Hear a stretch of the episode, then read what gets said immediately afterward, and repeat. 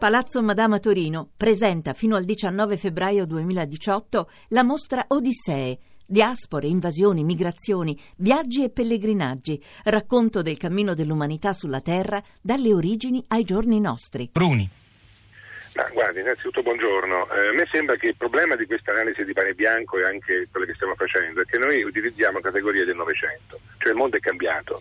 Quindi parlare di Stato o di mercato, la domanda vera è quale Stato e quale mercato, perché il problema dello Stato, prendiamo i 5 Stelle che sembra che abbiano un atteggiamento statalista, però poi sono contro all'atteggiamento che dice verso l'Europa. Adesso vediamo se ce l'hanno davvero, è con noi anche uno studioso del Movimento 5 Stelle, Giorgio Corbetta. Ci sono, per dire il quale è fondamentale, cioè noi dobbiamo domandarci oggi, che dobbiamo capire che c'è un mercato in enorme evoluzione, ci sono forme di mercato nuove, c'è la sharing economy, un'economia che viene dal basso, ci sono movimenti molto più interessanti, non c'è solo il mercato del Novecento con quello Stato, perché quel mondo lì veramente, non con la crisi, ma ben prima con la globalizzazione, è entrato progressivamente in crisi. Quindi quando noi oggi pensiamo, cerchiamo di leggere ciò che sta avvenendo oggi, ricorrendo a Keynes, ricorrendo allo Stato, al mercato del Novecento, semplicemente non capiamo nulla. Perché dico questo?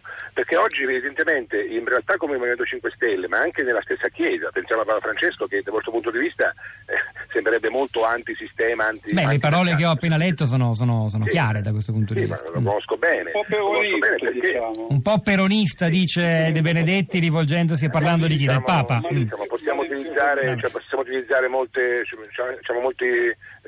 aggettivi offensivi, non c'è nessun problema, il Papa non si offende per queste cose.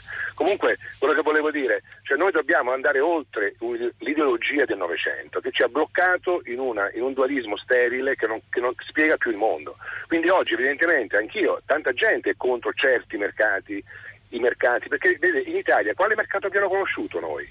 Il mercato delle lobby, il mercato delle concentrazioni bancarie, il mercato di cui abbiamo visto le conseguenze, quel mercato lì oggi non piace più a nessuno, non è un problema di essere contro il mercato. Poi andiamo in Inghilterra o andiamo magari in Germania, in Olanda, dove abbiamo esperienze di mercato un pochettino diverse, e allora il mercato diventa un'altra cosa, dobbiamo essere concreti e non ideologici, altrimenti, farò un esempio storico, anche il fascismo è stato molto statalista e contro il mercato, basta pensare al corporativismo, però non viene citato perché ci vuole il comunismo, perché che è nella mente di intellettuali del Novecento, anziani, perché semplicemente il mondo oggi non è quello che noi tentiamo di descrivere con categorie vecchie, un mondo nuovo richiede categorie nuove, dobbiamo andare oltre una visione ideologica che ci impedisce di capire che cosa sta accadendo nel mondo, che non è né pro mercato tout court né pro Stato tout court. Ci sono dei mercati che piacciono e mercati che non piacciono, degli stati, tra virgolette, che piacciono, a livello regionale, provinciale, comunale, nazionale, eccetera, e stati che sono